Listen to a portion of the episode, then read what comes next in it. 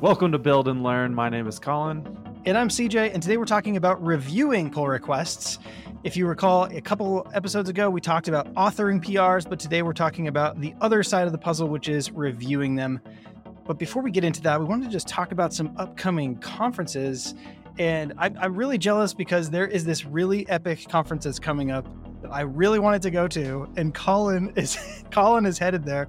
That is Rails SaaS. So? Yeah, like what is Rails SaaS and when is it happening? Yeah, so let me just pull it up here. So it's October 6 and 7. I think this is going to be a little interesting to see when this episode comes out. Rails SaaS may have already happened when this episode comes out, but we've got a lot of really cool speakers that are talking about the intersection of Rails and business. So you've got some folks who are building SaaS businesses on top of Rails, like literally, like things like Go Rails Hatchbox, Hammerstone.dev, where they're building and releasing gems and things as as a you know as a business and then i imagine that there's going to be a little bit of you know kind of like the stuff that you see with like a SaaStr conference there's a lot of just you know the business side of rails which i'm excited to see Cool. Yeah. So SaaS, if you're not familiar, is software as a service. This is typically like a subscription based thing. We all know these and love them if you own one and like loathe them if you have a bunch of subscription payments that are hitting your wallet every month. But yeah, so I yeah, SaaS in general is something obviously that I'm like pretty excited about. And yeah, I've been working on some content for Stripe teaching people how to collect recurring payments and how to like build a SaaS basically with Rails. And that's why I'm like super bummed that I'm gonna get I'm gonna miss this. But we'll be on a family vacation that we planned a super long time ago, even before the conference was announced. So yeah, but I'll be missing all all my all my homies that are gonna be in it's in is it in Hollywood or it's just in LA somewhere? It's in Hollywood and it's it's organized by Andrew Culver from Bullet Train. So they have like a they kind of bill it as the Ruby on Rails SaaS template. Mm-hmm. Um, so they give you kind of an out of the box framework for building SaaS companies on top of Rails. So very cool to see like a thematic conference like this instead of mm-hmm. just focused on, you know, the language and the tooling and the processes. It's going to be talking about like how do you use this to be super productive in building a business right? Because building and building something that people want and are willing to pull out their credit card and you know i guess stripe would be very relevant here because of how many subscriptions and and things are built on top of stripe and rails today. Yeah, and I think yeah, in Andrew's bullet train, part of the I think it's like the pro version or something, you can install like a, a, few Stripe tools that will set up routes for you and a few other a few other things. I haven't mm-hmm. actually bought the paid version of Bullet Train to test it out, but it's my understanding that you get a lot of features out of the box with that sort of like plug into the Bullet nice. Train starter. So cool. And what other conferences are coming up that you are able to make? Yeah, so I I submitted to speak at RubyConf this year. I put in two talks. I have not heard back yet. We'll see. But definitely by the time this episode airs, you I will know whether or not those were accepted. But yeah, RubyConf is in end of November. It's in Houston, Texas. Excited about that. Excited to see all my Ruby friends. Are you going to RubyConf this year? I was not planning on it. I have not really looked at November yet. Got but, it. Okay. Uh, yeah. And then another one that's happening in November is Chirp, which is the Twitter developer conference. I think this is the first time they're having it in many, many years. So this is going to be in San Francisco. It's a one day conference. So yeah, that should be that one. Be I will. Fun. Yeah, that one I'm definitely going to make it down for. I, they claimed it was the first chirp in ten years, but I did see that there was like a conference in 2015 that they held. This one I'm really excited to kind of see how and what they've learned from because Twitter has a history of kind of letting down developers in the past, and so I think they've realized like they've got to repair their relationship with developers, and we'll see how that goes with with Chirp. And I'm hoping for a lot of new API features because we are using the Twitter API more and more at Orbit, and there's some stuff that's like very lacking in the API that are obvious things. So I'm excited to see that they're reinvesting in in that relationship and the API. Yeah, so they shipped an API v2 recently, and as part of that, they have like a whole new OAuth 2 flow. So yeah, I've been playing around with the new APIs quite a bit, and yeah, there's a few things that I would love to see. like way better webhook support or webhook support mm. at all. There's like no way to get the email address of the person. There's like yeah, a bunch of like little oh, things yeah. where I'm like, oh gosh, this like, is a whole episode oh. that we should we should. I know, yeah, do, we could dig, uh, we a Twitter API audit. yeah, I've I've been using it a lot lately too, just for like fun little side project things. And yeah, I think they've definitely turned a corner in terms of listening to the developer audience and building starting to build towards like what the what the audience needs so yeah, excited yeah. to go. I think that would be that would be a fun episode to do it. A little audit of of various APIs, especially like for us, we we added a feature that we're working on in Orbit. A little preview here of like being able to send DMs. Ooh, you have nice. to give us permission to everything in order to send a DM. I bet. Like, yeah. I was like, why is this not just one like scope? Instead, yeah. I have to have. I could do anything I want on your Twitter account, which you know we don't we only send dms and there's only code to send the dm so it's not like we can accidentally do anything on your account but it's it is that scary oauth screen of like you're allowing orbit to have access to all this stuff and so yeah i think matter yeah I, I would love to do episodes about that just like look at an api and do like a breakdown of the dx and yeah. so yeah that would be that would be fun i think yeah there's probably a bunch of APIs too that we're both using just for fun, like for fun and profit, right? Like on the side, yeah. like YouTube API, Twitter API, Orbit API, yep. Stripe API. So yeah, it'd be, it'd be cool to go through all that. All right.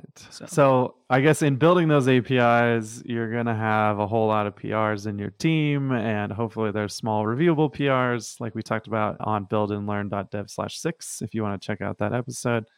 But today we're going to dive into that other side of the fence where you've submitted your PR and you're waiting for someone to review it. That person's going to pop into GitHub or GitLab or Bitbucket. And now you have this little bit of science, a little bit of art of reviewing someone else's code and giving constructive feedback, making sure that you kind of match the the rest of the style of the code base, things like that, especially for newer developers. So yeah, we can kind of dig in. We've got a link to a pretty thorough tip like list of tips from Thoughtbot, but that we can kind of review. But I think be great to kind of hear like what you first look for when you you know once you get that notification that it's time to review something. Yeah. So first and foremost, something that I think is important is responding quickly, like trying to like actually look at it. If someone opens a PR, try to unblock them and respond to their PR because the longer that you wait, the longer that it's going to take them to like ship their thing. So, yeah, jumping in quick and uh, giving them some feedback, or at least telling them like, "Hey, I'm really swamped. It, this is going to take me 24 hours or something to get back to you." Yeah, so that's kind of just like a, a preface preface thing. But another thing that I tend to look for is any instructions in the description of the PR, like eh, do they have pointers for what they're looking for? Do they have requests for reviewing specific files and you know oftentimes eh, the description will say something like oh a lot of this was auto generated but can you please look at file x to you know you know make sure that there's a really good thorough review of security on on this like section of whatever so yeah looking at the description and uh, yeah being timely in your reply i guess is like the first thing i would say do you guys have like a how to test section of prs like in your template we do, yeah. So we it's actually not how to test, it's how it was tested. Mm. So mm. we ask people, yeah, like to you know, outline exactly how you tested it. And that could be I wrote a bunch of automated tests, or if it's a change to like a docs page, it could be like, here are the screenshots of the changes that I made. And also here's a link to, you know, the staging server where the docs are or whatever. Right. So because along the lines of not blocking them, like some of our PRs require like as a tester, like we know that the other person who wrote it has already gone through those steps, like you mentioned, but I do like to like then run them on my machine, right? Or run them on testing, like a staging or integration server. But for some of those, you know, hopefully they're small reviewable PRs, but some of them you have to like do a little bit of world building or have like a script that creates all of the the scenario that that you need to test this thing in. And sometimes there's like a bug or something that's hard to replicate, and so relying on tests is sometimes all you can do. But you know, for us, we do like to, especially with integrations, we want to test them on another machine so that it's like, hey, like some environment variable didn't make it into the encrypted credentials, or something like just about their machine or their setup is just not quite the same. With integrations, we end up using things like ngrok and relying on webhooks and stuff like that a lot too. So like making sure that it's like, hey, yeah, I caught a webhook, but it didn't hit the right path on my machine for some reason, or just like some sort of environmental, kind of ruling out environmental differences. Mm-hmm. Uh, which for some companies, if you're running in like Docker or something, those may not even be. We run pretty bare Rails on you know Mac, so Got it. Yeah, I was going to ask. So our our development environment is actually like external boxes that live inside of AWS and okay. then also once we push a PR, it will spin up staging environments just with that PR so that mm-hmm. you can link to it from the from the nice. PR itself.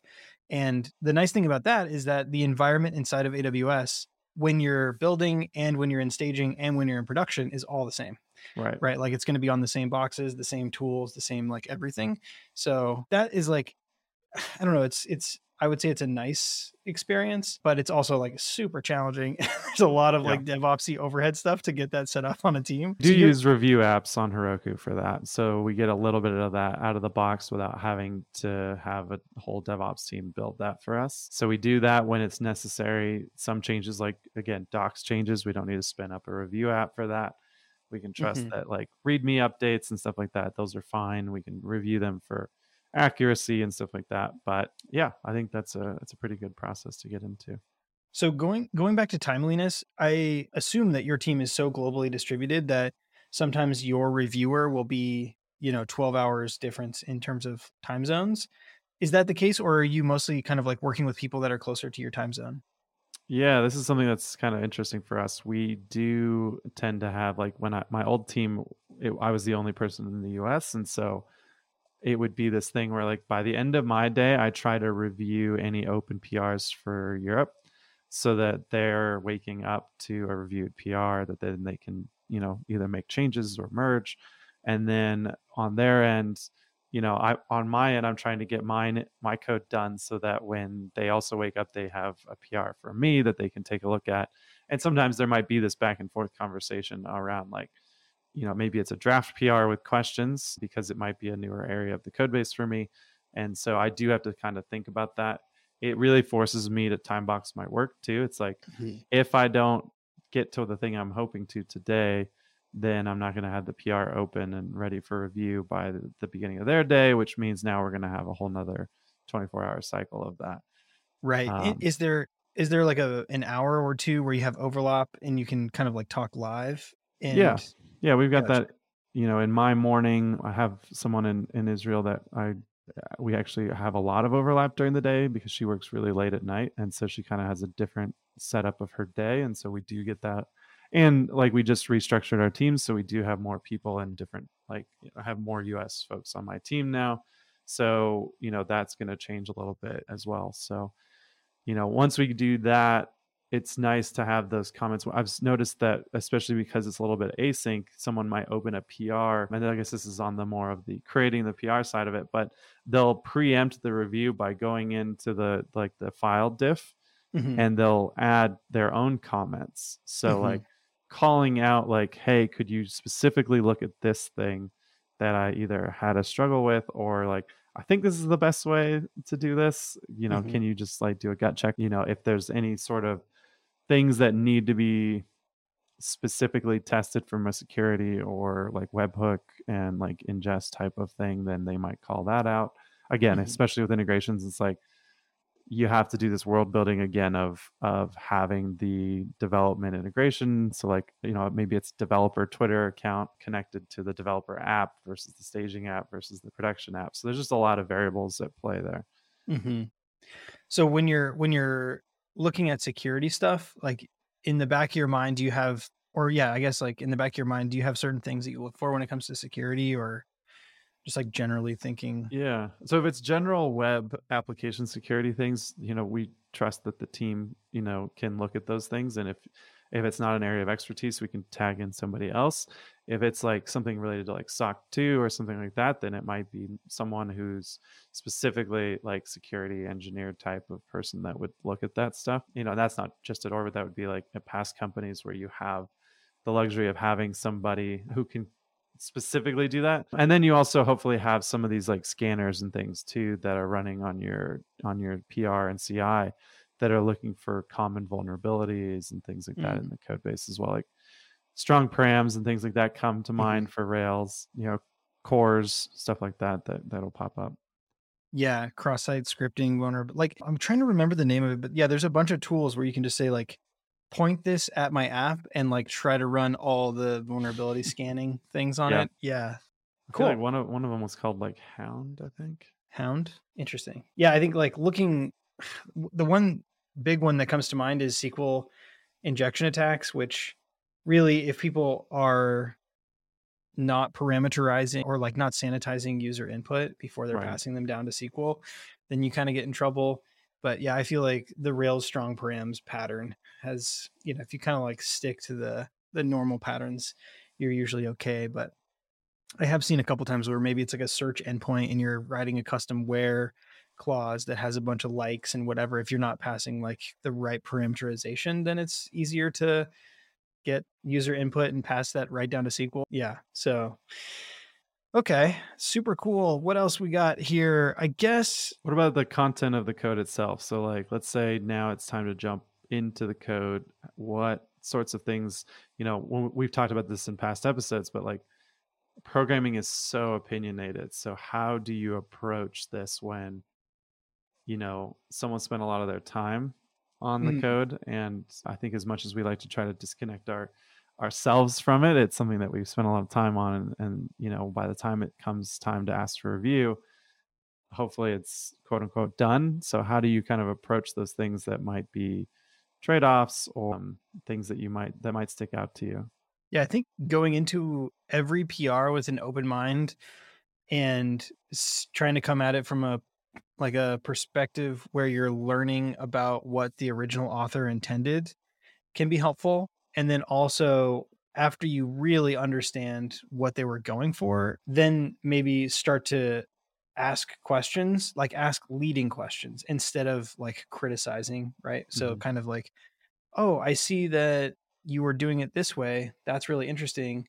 Did you think about this approach? Or you know was there a reason why you know you're taking this in, taking this as an argument instead of instantiating it inside of the class or whatever. Like there's an opportunity to talk about design patterns. There's also opportunity to talk about like learning the code base itself as a as a result of the PR so yeah I guess maybe to answer your question I think coming at it from a perspective of like what can I learn from this code that I'm about to read?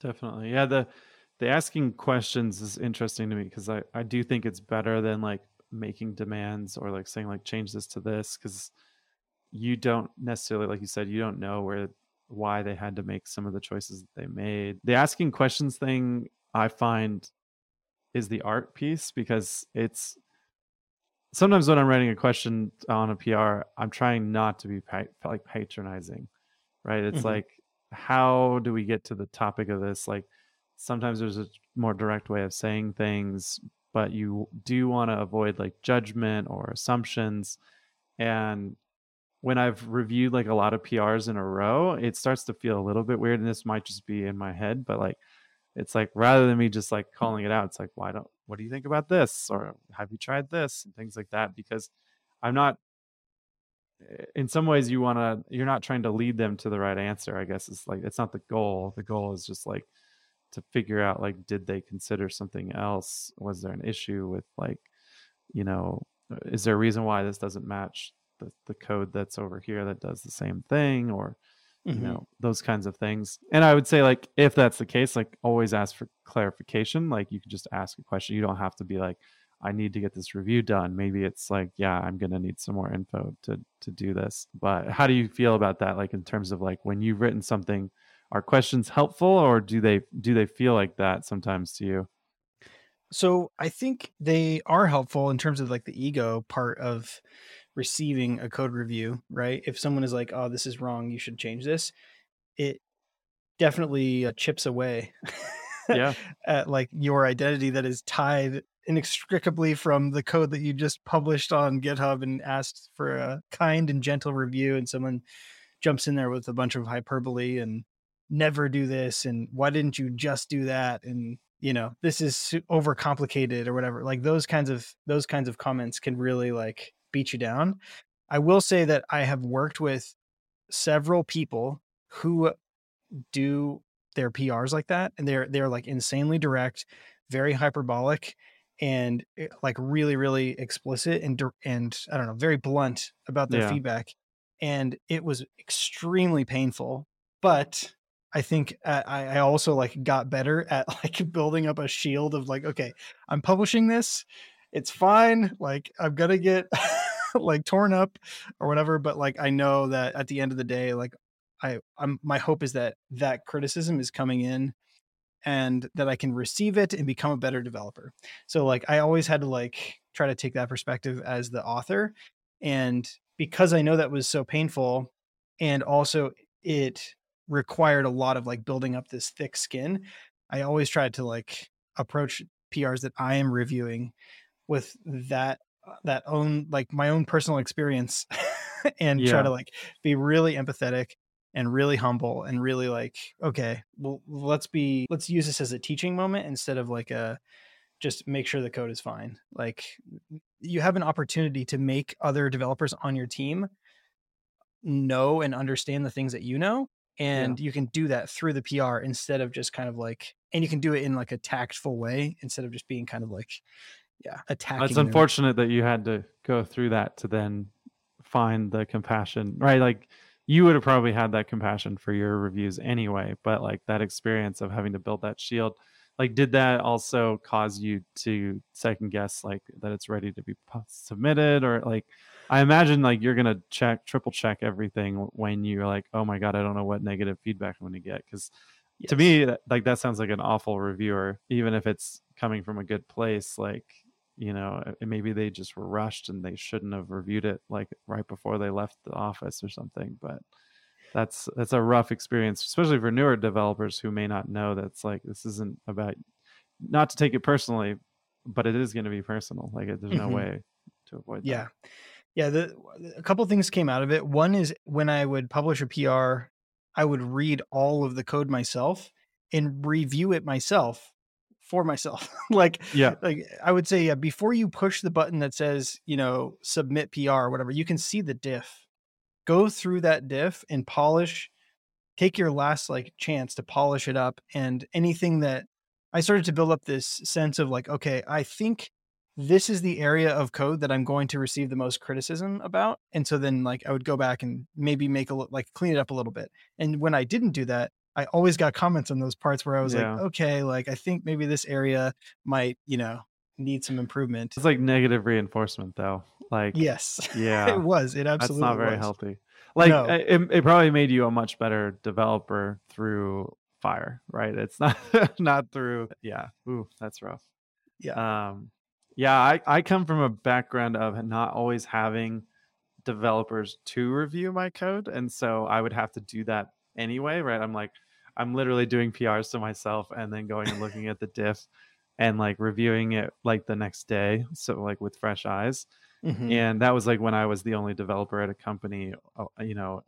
I, I wonder if that's even a service. It'd be amazing to like have like a contract code review.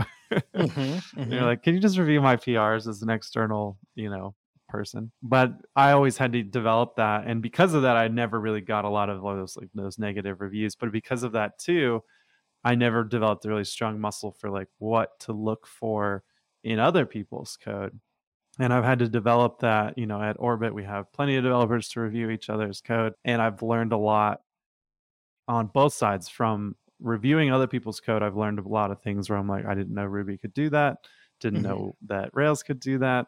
But then on the flip side, just seeing like what comments people do, you know, point out, you know, especially if someone knows the code base in a different area better and they're like, hey, we already have something like this over here have Mhm. you considered reusing this things like that so and i think you know some of the re- the tips from thoughtbot uh, when you're reviewing code were like communicate things that you feel strongly about and those that you don't so like maybe there's something that's like we really shouldn't merge this part as is or Mhm. like hey over here maybe we we we should clean this up but maybe that's like in a future pr like let's not block this one and chip because it's not going to cause any downstream problems. But like we probably need to create a ticket for like coming back in and you know renaming a bunch of stuff or something like that.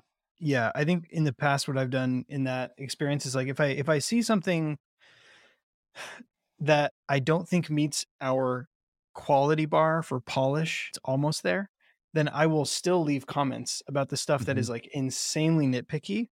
But then in like the overall comment for the entire PR review, I'll say something like left a few nit comments, but it's like this is you know fine to to move Yeah. on. So yeah, I think that's pretty clear. Or yeah, like when I guess like in GitHub, when you're reviewing, you can also like approve or comment.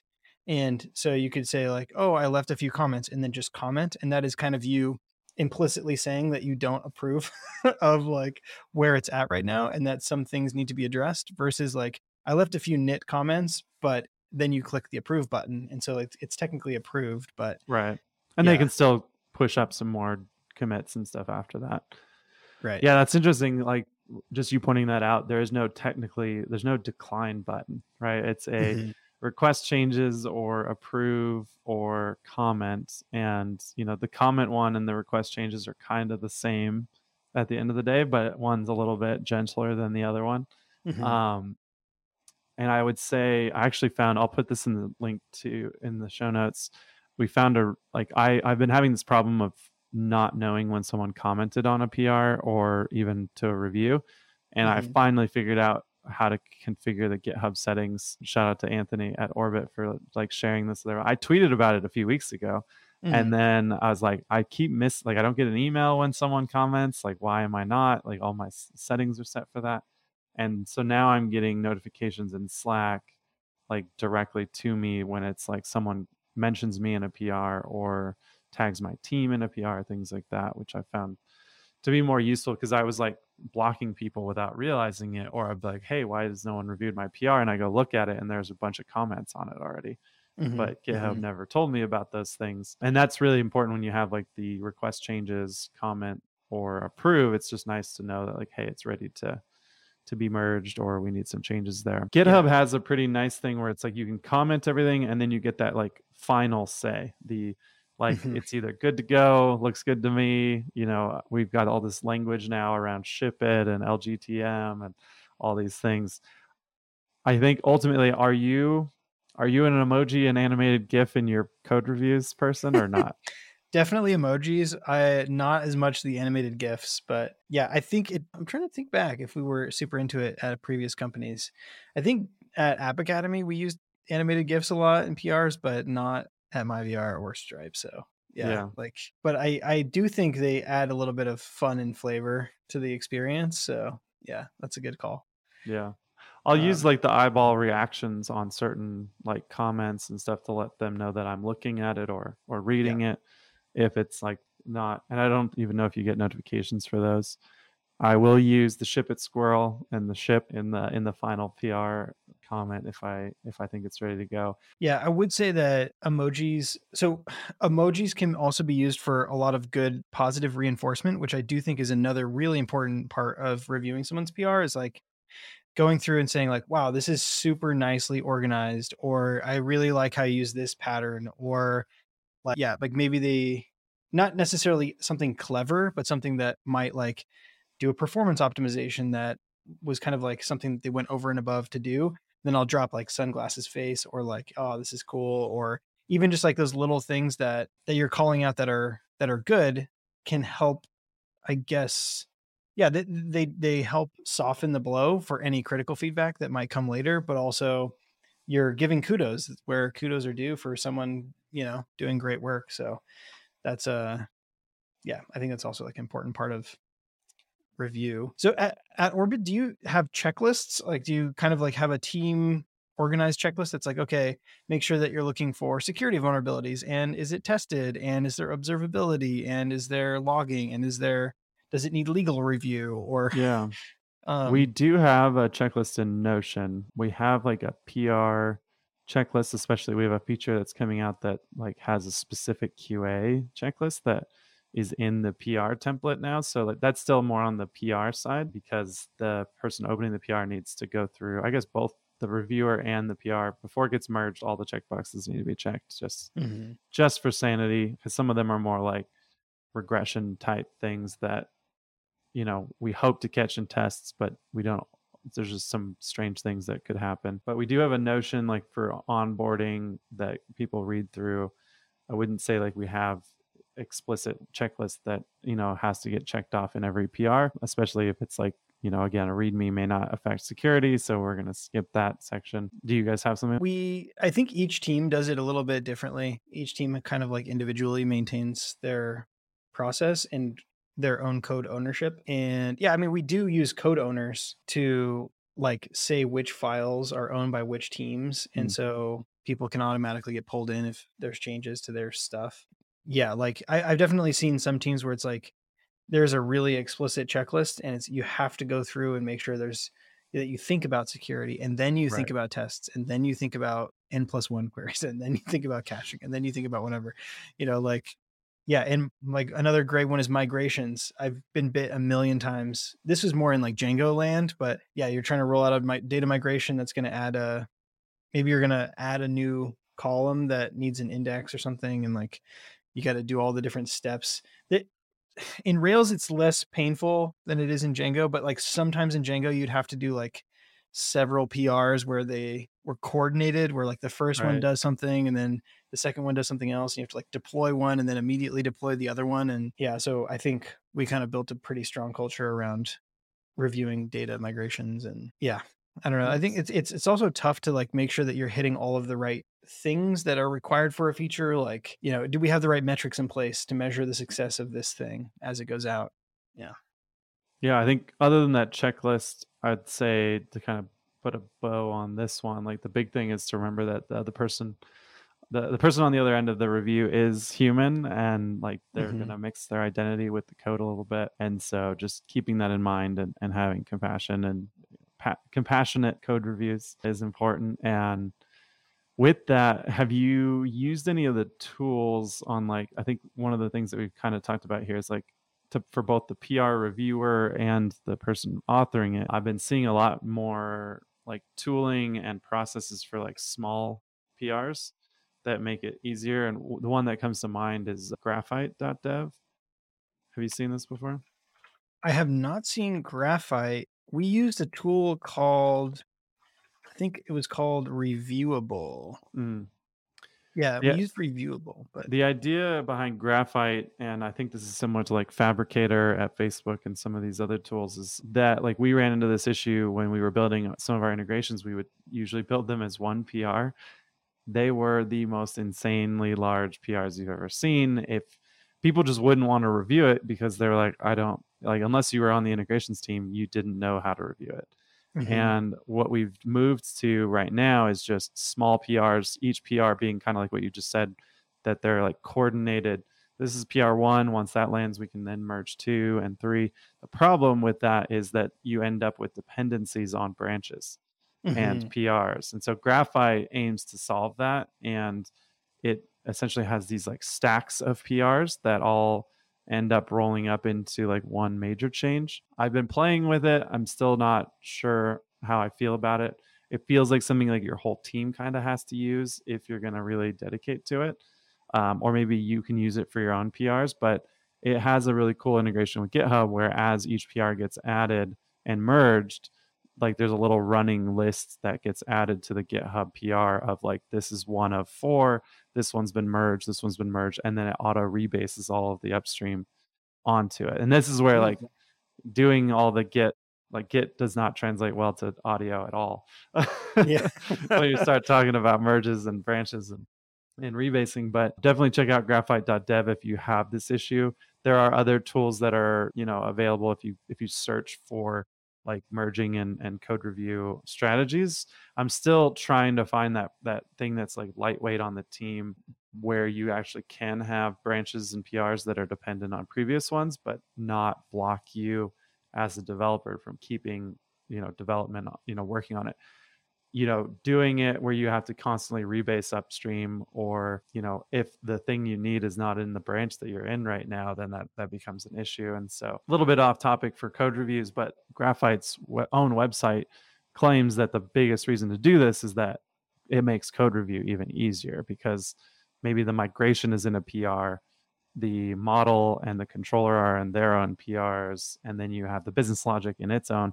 And that way you can also start getting things into main faster, feature flag things, right? You're starting to develop around feature flag development instead of like, you know, having that big launch day where you're afraid to see if everything's going to land properly. Mm-hmm. Mm-hmm. Yeah, I I'm trying to remember the features of reviewable that were killer features. I think many of the ones that we were using are now rolled into just like the default GitHub interface. Yeah. So yeah, I'm sure there's feature new features that we I haven't seen added, but yeah, tools can definitely help your flow. I think we also talked about having like an automated system for adding comments to the PR that like you kind of have a bot do a first pass of a review and make comments about things like style or hey, you know, at this company we put parentheses when we make our method calls or whatever. Like you can mm-hmm. kind of apply those automatically. But let the let the bot do the nitpicky stuff so you don't have yeah, to. exactly. Yeah. Cool. Well, let's wrap it up. We hope you enjoyed this deep dive into how to review PRs and doing code reviews. Next time, we're going to start talking about some developer content creation and a lot of the workflows that we use for dev content creation. As always, you can head over to buildandlearn.dev to check out all the links and resources in the show notes. That's all for this episode. We'll see you next time. Bye, friends.